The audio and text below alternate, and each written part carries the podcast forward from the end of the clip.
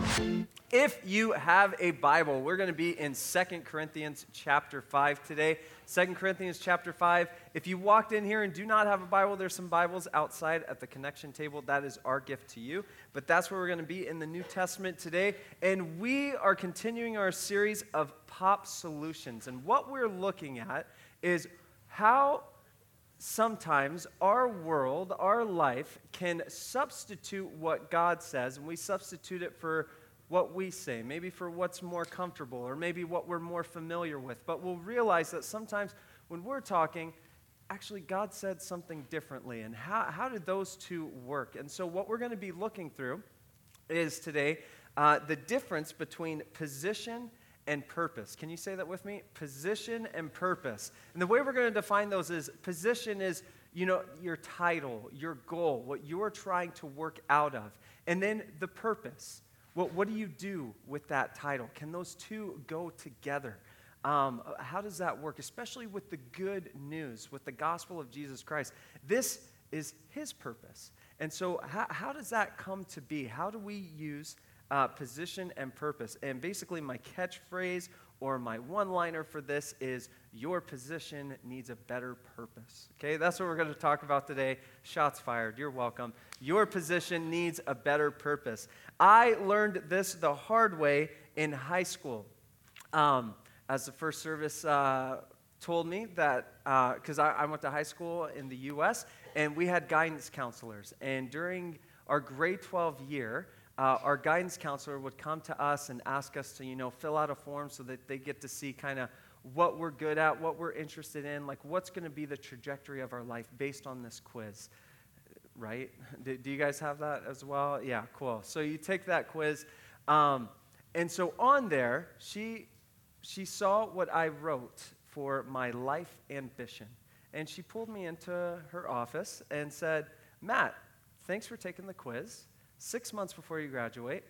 Just got to ask you it says here you would want to be an artist, and if that doesn't work out, you want to work at Blockbuster, Blockbuster Video. I said, Yeah, that's me, Matt Johnson. That's what I want to do. and she said, Well, that's great, but um, you know, I, I think that there's actually more for your life than just working at Blockbuster. Like that, that's a summer job, maybe. Like, uh, you know, and but for me, it's like, no, that's actually what I want to do. And she said this to me. It was interesting. Uh, in a high school, secular high school, public high school, she said, Matt, I don't know if you're religious at all, but the way I see you interact with people, have you ever thought about being like a pastor or a priest? I'm like, are you allowed to say that? Like, you work for a high school. My dad's telling me to do that, so I don't need you telling me to do that. I need you to support my dream of working at Blockbuster. This is what I need you to do. Now, here's the goal for Blockbuster not knocking it at all. Actually, still in many ways, I would love to do this job uh, more than I care to admit, which I'm admitting to you right now. I would love to do this job.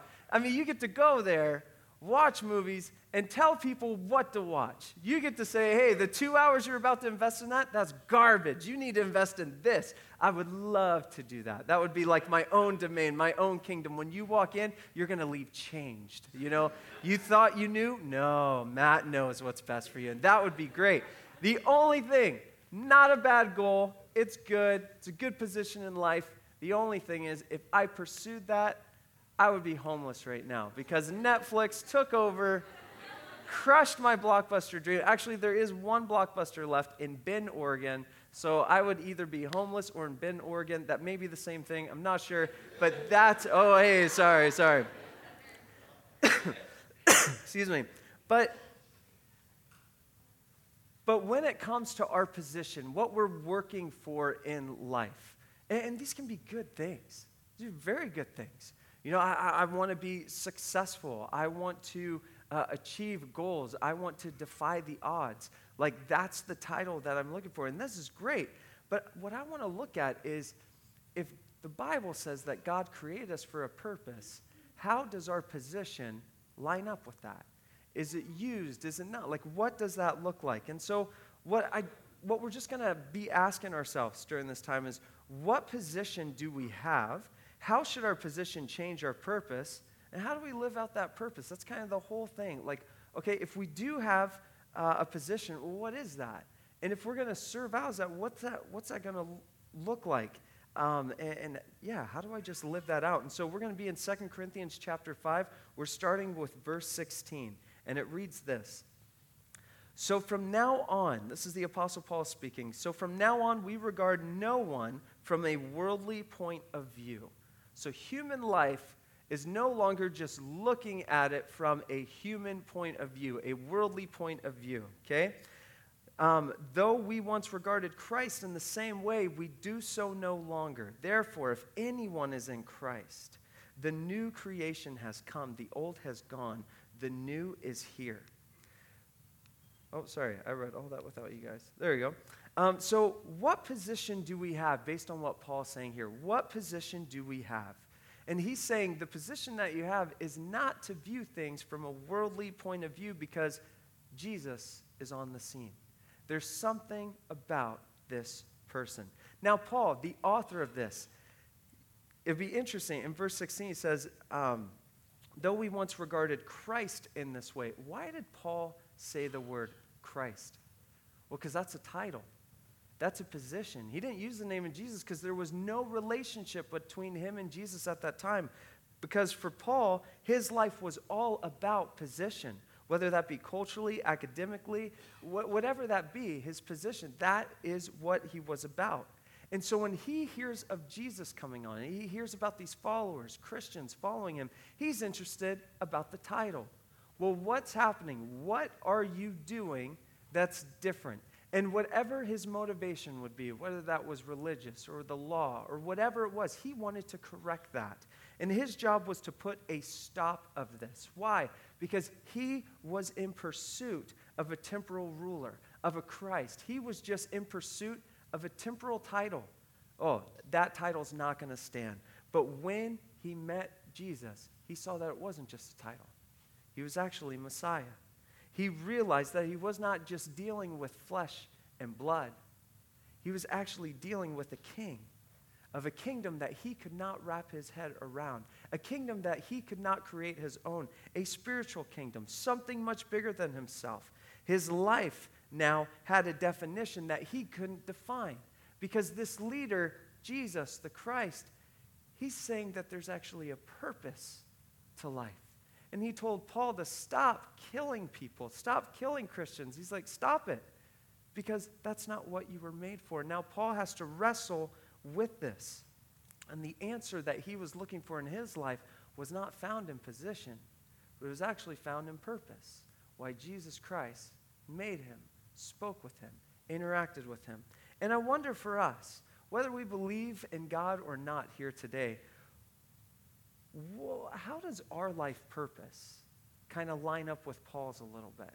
How, how does it line up? And I think, you know, like here's, here's the simple way. I know each life is different, uh, each life is unique. excuse me. Um, but when you, excuse me, uh, but how do we view, how do we view life? And maybe, maybe this sounds familiar to you. You're born, you make life, with the resources that you're given. You survive, you get ed- education if possible, you excel, you find something that you're good at, you pursue what you're good at, uh, or at least you find a job that can support those interests and what you're good at. Um, you give where you can. You take care of yourself, possibly others. Maybe you get a family. Maybe you take care of those that aren't in your family. You extend yourself to them. Uh, maybe the goal is to leave a legacy, which is fantastic. You get to leave something behind for others. But that wasn't the question. Have you ever stopped and asked the question, not what is your goal, but what is the meaning of life? What is the purpose of this life? What is it? Now, this is something that Matt did not just come up on his own. I'm not that smart. And if you look at, um, this has been going on forever. And there are great thinkers that think of these things. Uh, stop and say, yeah, what is this about? And so I didn't have that much time to think about it this week. So I went to the great thinkers. I went to Huxley, Tolstoy, Voltaire, Shakespeare, and Jesus Christ. He made the list. And so I went into that and looking like, yeah, what is life about? And all of these great thinkers, they all have one message in common when it comes to life. They know that the average person is so busy at both work and play that sometimes we're afraid to ask what our life is really about. We try to make something for ourselves, but we don't really want to answer the question well, what is it about? Um, you know, when we're asked in our life, like, what, what answers do we get? Have you ever gone to a job interview and somebody says, Why do you want this job? I mean, think about that. Uh, money? Or, or like a student, you know, like, have you asked your question, like, why, why am I doing this again? Why am I here? Um, my wife and I will do premarital sometimes uh, with couples, and the first question we always start with is, Why do you want to get married? Dead silent. They look at each other and go, you, you, say it. No, you, you say it. Like, well, someone's got to say it, you know. You got to tell us what's the purpose of this. And so, here is, so I wanted to ask these, you know, look at the great thinkers and say, like, what is, what is life about? Why do we exist? And so Tolstoy, Tolstoy has this quote um, when he was 50 years old. Now, at Tolstoy's life, things were good. He had great position, uh, he had fame, he had popularity, he had influence, he had wealth. Everything was going great for him. But then he has this kind of breakdown. Okay, not a crazy breakdown or anything, but just this revelation like, wait, wait, everything's going so good, but what is it for? And he says this to the question uh, What is life about? The question brought me to the edge of the abyss. That's interesting. Brought me to the edge of the abyss, just staring down when I was 50 years old. What will come of what I do today and tomorrow? What will come of my entire life? To put it another way, is there any meaning in my life that won't be destroyed by my inevitably approaching death? Inevitable approaching death. My deeds, whatever they may be, will be forgotten sooner or later, and I myself will be no more. So why do anything? I therefore would not attach a rational meaning to a single act of my entire life. The only thing that amazed me was that how I failed to recognize this from the beginning. How can anyone fail to see this? That is what's amazing. I'm still quoting Tolstoy, okay? This isn't Matt's confession. Um, but what he's saying here is like, how can not how can anyone not see that life is meaningless? And, and he continues here. Um, I don't have it on the screen, but he says it's possible to live as long as you as long as life intoxicates us meaning um, just basically provides an illusion. But once we are sober, we cannot help seeing life for what it really is. There's nothing funny about it at all. It's only cruel and stupid. If life is all there is, then life is nothing because I will be forgotten. Wow. Welcome to church. I uh, hope that wasn't too deep for you. Um, But with that in mind, what's the reason of my life? What is the reason of my life, the position that I'm trying to get? And there are many answers to this question. Uh, Tim Keller, pastor in New York, he says, you know, if the Titanic of your life is going down, so the big ship of your life, wherever you're hitting, if, if you know it's just going to go down, it's inevitable, it's going to go down, you have two options hugging or mugging. you can just hug it out with someone, hey, it's been good, it's been great. Or you can say, hey, give me your money, give me, you know, and try to get whatever you can. But there's only two things that you can do, and it's hugging or mugging because it's meaningless. There's nothing you can do outside of yourself. But Paul says, or excuse me, so the logic of Tolstoy and these great thinkers, um, if you want total freedom to do things your way, no matter what you achieve, what you earn, whatever your name, whatever name you make for yourself, there just won't be meaning in your life. Really, though? Because I could think of a lot of things to do if I'm free to do whatever I want.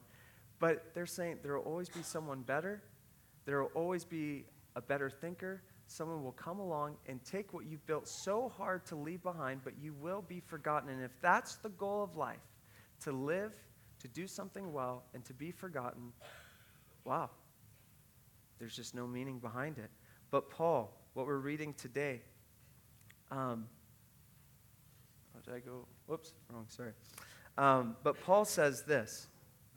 he says, actually, no one can live like that because life does have meaning through Jesus Christ. As we read earlier, we no longer see people and life as the world does anymore. And Paul is referring to the gospel, the good news of Jesus Christ that's found in the Bible. And you see this on the first three pages of your Bible. So if you're new to, a, uh, new to the Bible, start with the first three pages and you get to see what life is all about. And it's this.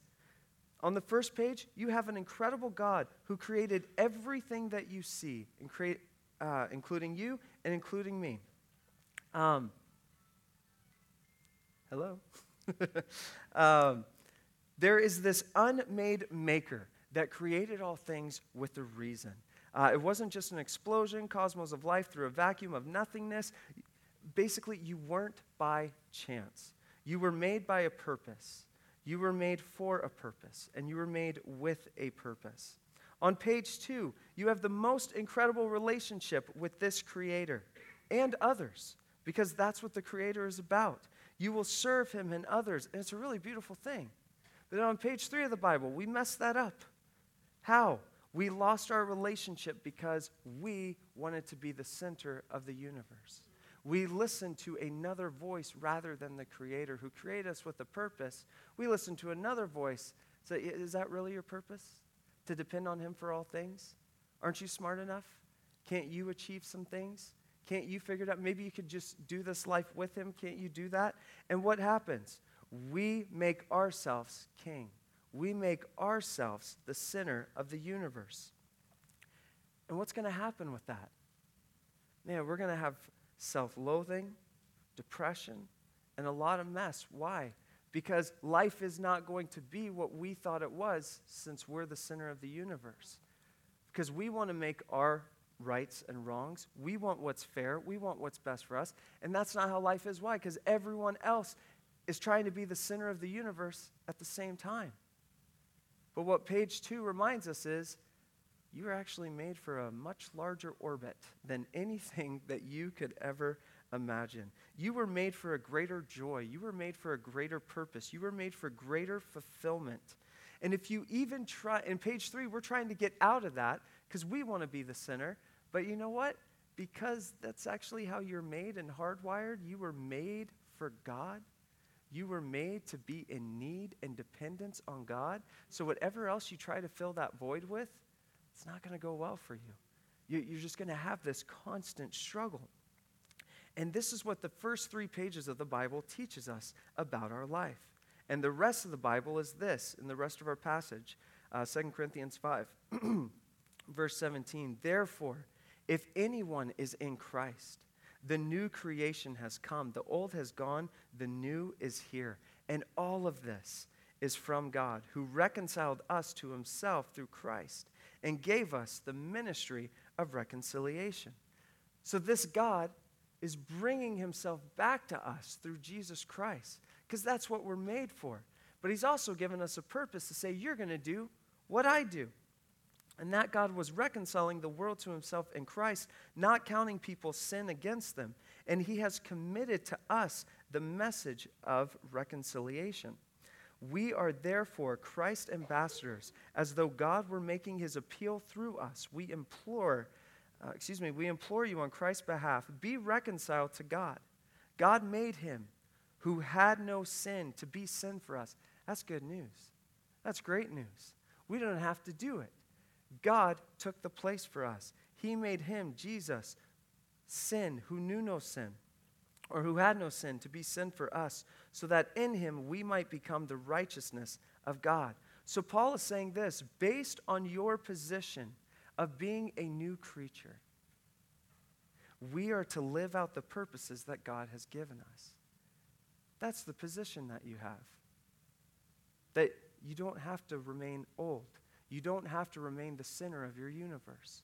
You can come into God's you can depend on God. And out of that, receive a purpose that is bigger than you, more powerful than you, more promising than anything we could create. To bring people to Himself as He brought us to Him. He did it. And our position is actually to live out His purpose. So, Um, again, back to the line your position, it needs a better purpose. Whatever the goal is, whatever you're striving for, your position needs a better purpose. Well, how should our position change our purpose? How should it? How does bringing people to God get lived out? Because I, I, don't know about you. I, I'm still thinking about myself. And God, you want me to be loved by you and then be like you and go tell other people. That seems really scary. That seems hard to. Well, how did you do it?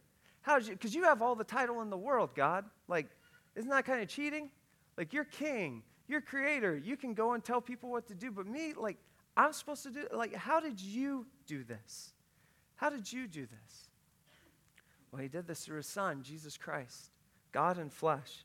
And uh, as I was looking uh, this week, as I was uh, preparing for this, uh, I got distracted and I went on Instagram.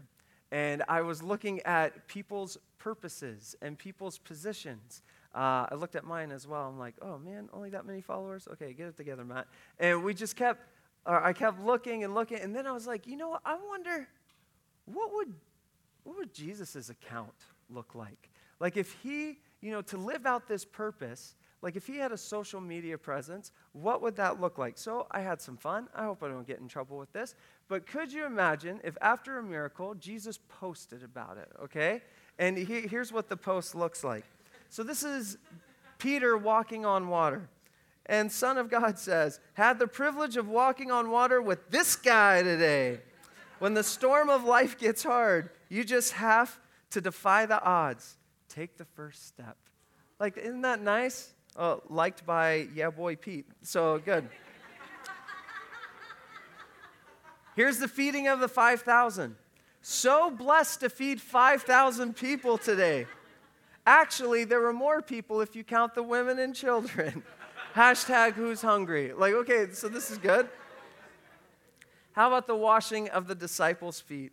These feet need a serious cleaning. Once in a while, you just got to roll up your sleeve and get dirty. Now, again, this what if he was leading out of position? Would it look like that? Would it look like humble brags? What would it look like?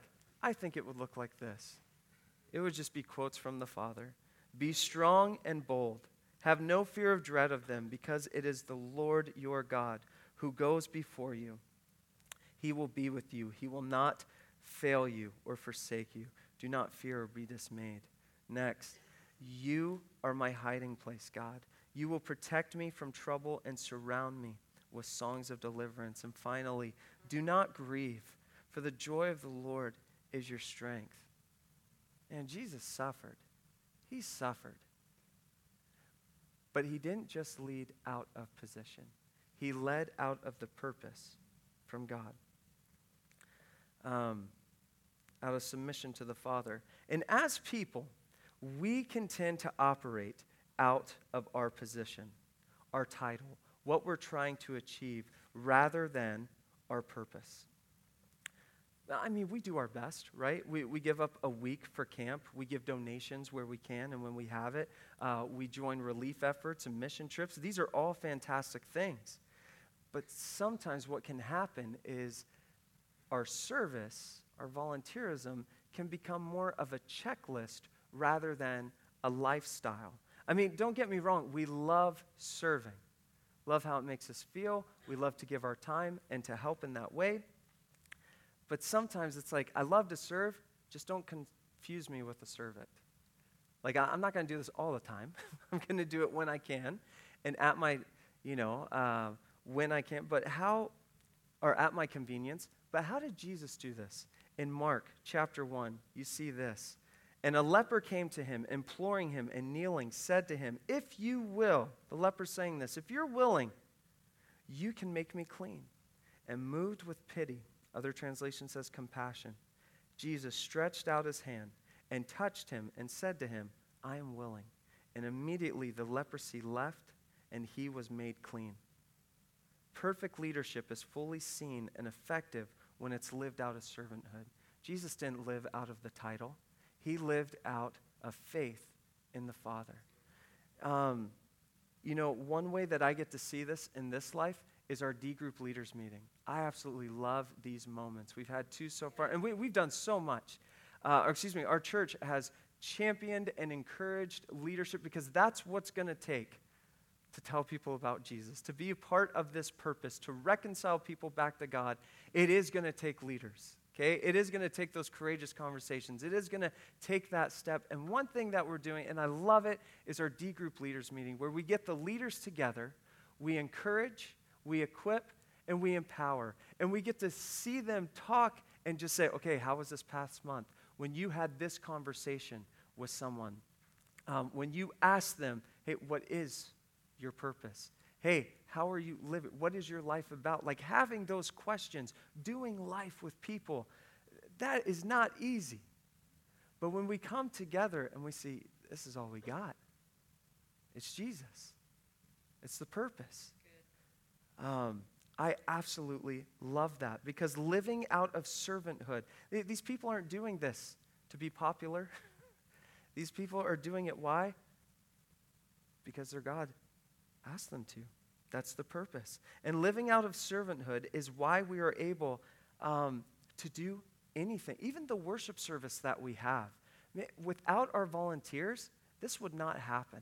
And I am so thankful for our volunteers who come, uh, the setup team, who come early in the morning, who sacrifice sleep and say, Yeah, we're going to be doing this instead. Our connections people who they don't just tell you uh, where the washroom is or where to go see. No, they try to connect you with communities and with D groups, and they try uh, to get you onto this purpose. Um, Loretto, who makes coffee, um, have you enjoyed the coffee? He rewired his kitchen so that he could put an industrial coffee maker so that you guys could have coffee every Sunday. And I asked them, I asked the volunteers, I'll ask them, why, why? Why do we do this? And the goal isn't to hit Jesus. The goal isn't, well, we're trying to lead people to Jesus. No. It's simply, we found Jesus. He has brought us to himself. And this is the purpose. As he loved us, we're going to love others. And so we're not here just to do a good job because we don't want to be dependent on volunteers. We want to be dependent on God. What does He have for us in this place? What does He have for us in your workspaces, in your families, in your lives? What does He have for us there? And you might say, Matt, okay, that's great.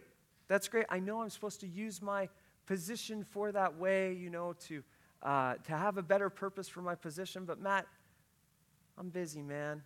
I've got a lot on my plate. I'm a boss. Uh, I'm an employer. I'm an employee. I'm a student. I'm a parent. I'm a single parent. I've got lots to do. That is my position. But what about Jesus' plate? How full was that plate? And he had every title in the world Son of God, Messiah. But what did he do? He laid it down for us. He believed in God, that, his, that God's ways, the Father's ways, were better.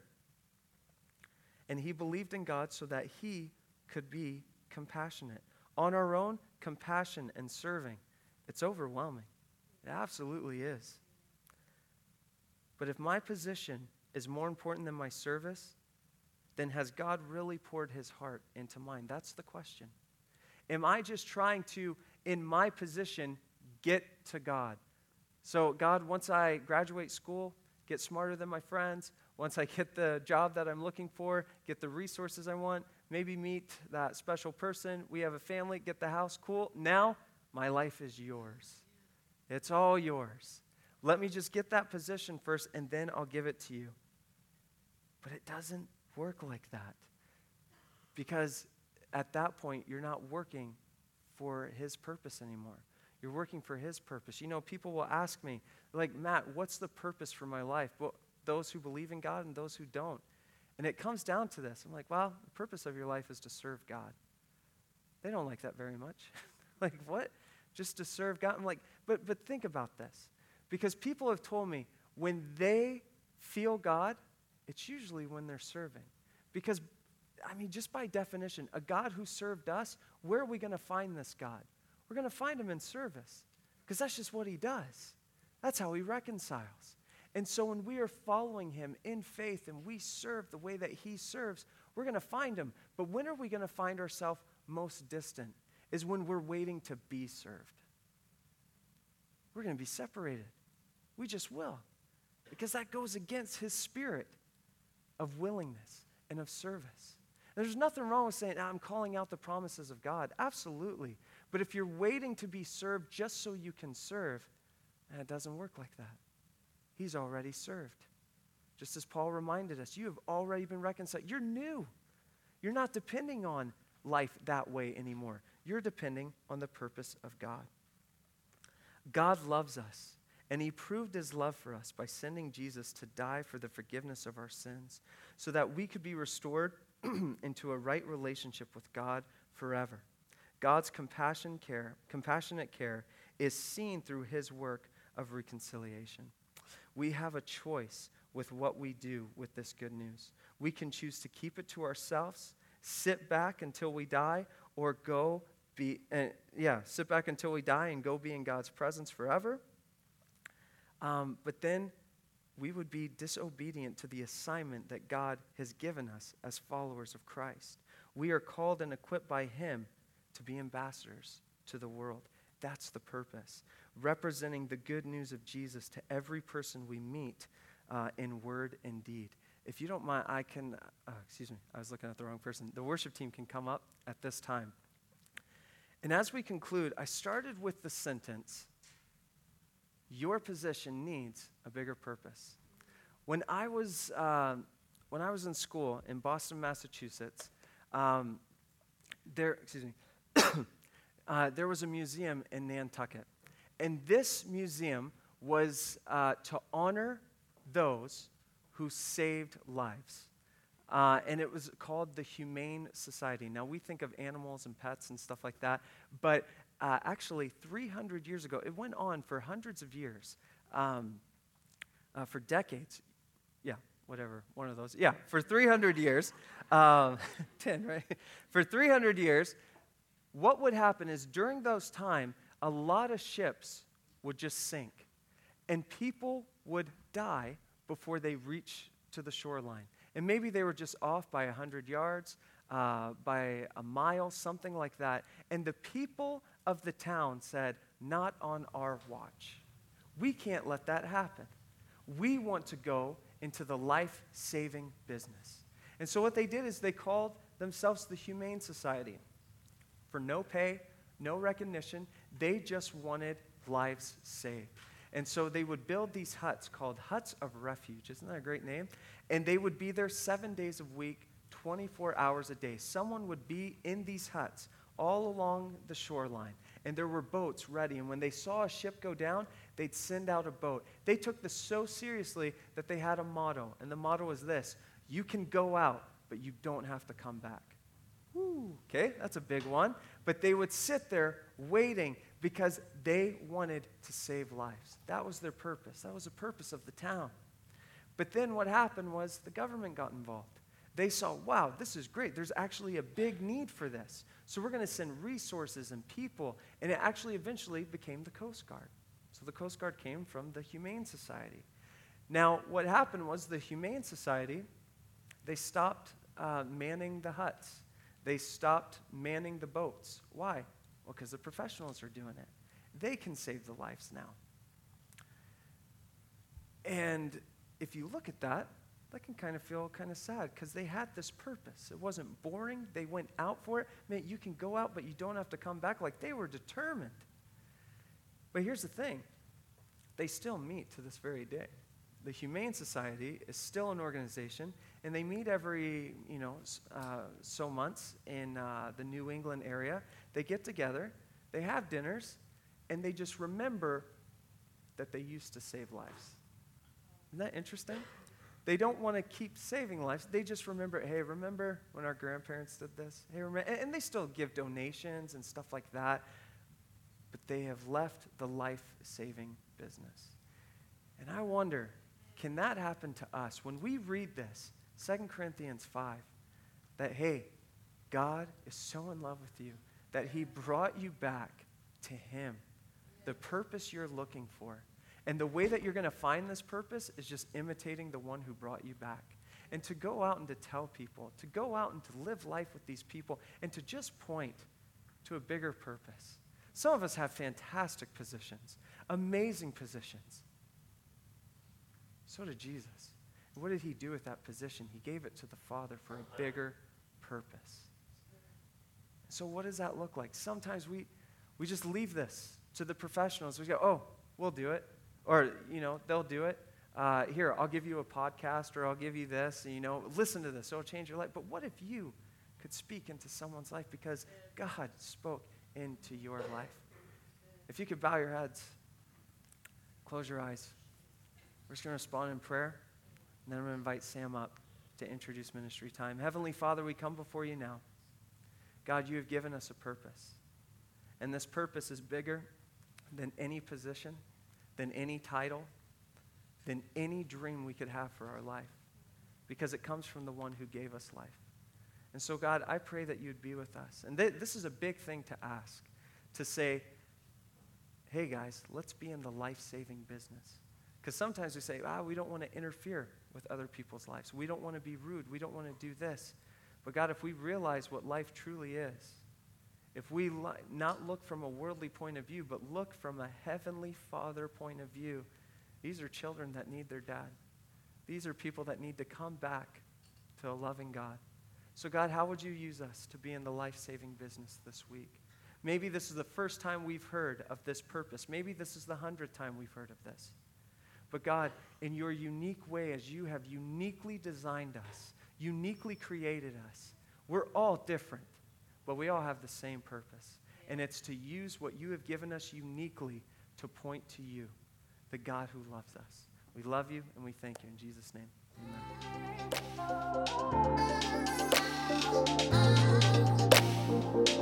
amen.